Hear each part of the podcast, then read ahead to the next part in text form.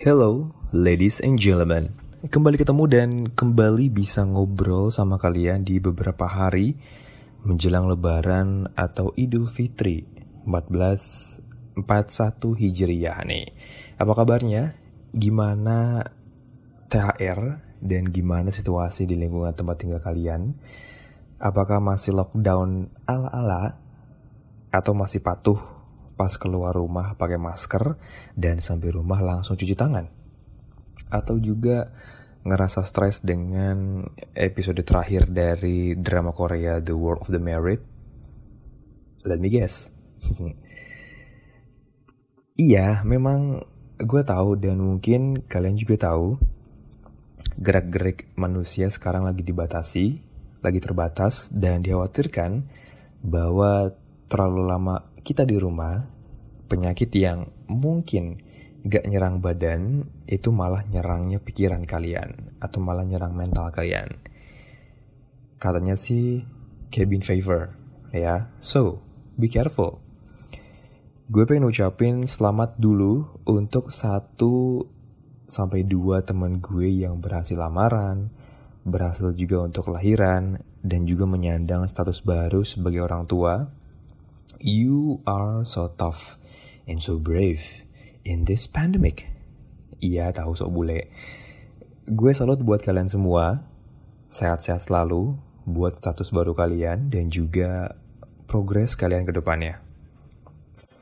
Melihat beberapa status dan juga kabar terbaru dari teman-teman gue, seperti menarik benang merah dari yang selama ini masyarakat Indonesia lakukan, bahwa kita tidak pernah bener-bener tahu ya hidup masing-masing orang. Sampai yang namanya Instagram Story itu ngasih kabar. Ajakan di beberapa tahun ke belakang tentang buka puasa bareng itu selalu mampir dan selalu ada dan akhirnya menjadi wacana di bulan Ramadan.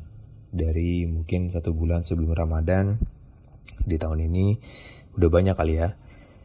Tanpa kendala, tanpa halangan, pasti setahun sekali kita diusahakan buat ngumpul.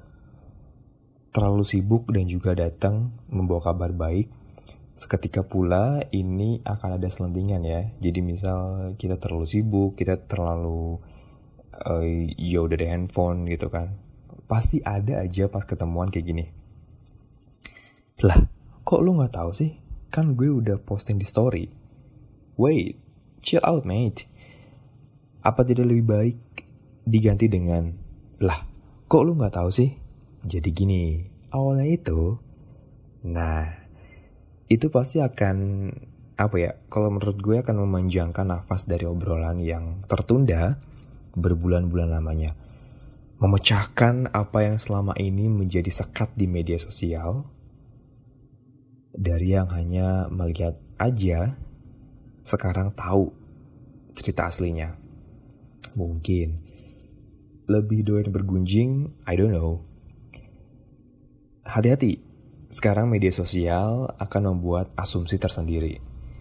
Di mana opini mudah untuk dibangun dan opini mudah pula untuk dimanipulasi. Gue jujur kangen dengan yang namanya bercengkrama, sosialisasi, even temen gue dikit, ya semakin umur nambah ya. Tapi gue bersyukur bahwa temen gue selalu memposisikan bahwa quality time, ya quality time, no cell phones. Kita hanya dengar cerita masing-masing tentang pekerjaan yang gak ada habisnya, pekerjaan idaman yang masih jadi angan, dan juga pastinya cinta yang kejamnya bisa selalu bikin bertepuk sebelah tangan. Media sosial ini bisa menjadi senjata, bisa juga jadi bencana.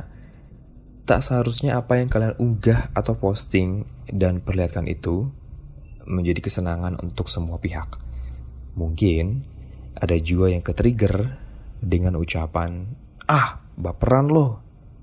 Seriously, lu harus berpikir dua kali atau mungkin jauhin orang yang denial dengan kalimat kayak gitu. Sama dengan kangen. Kadar baper orang juga beda-beda. Semakin dewasa, semakin ada yang namanya seleksi. Dari teman yang berbagi tawa hingga teman yang datang hanya sekedar mengucap janji.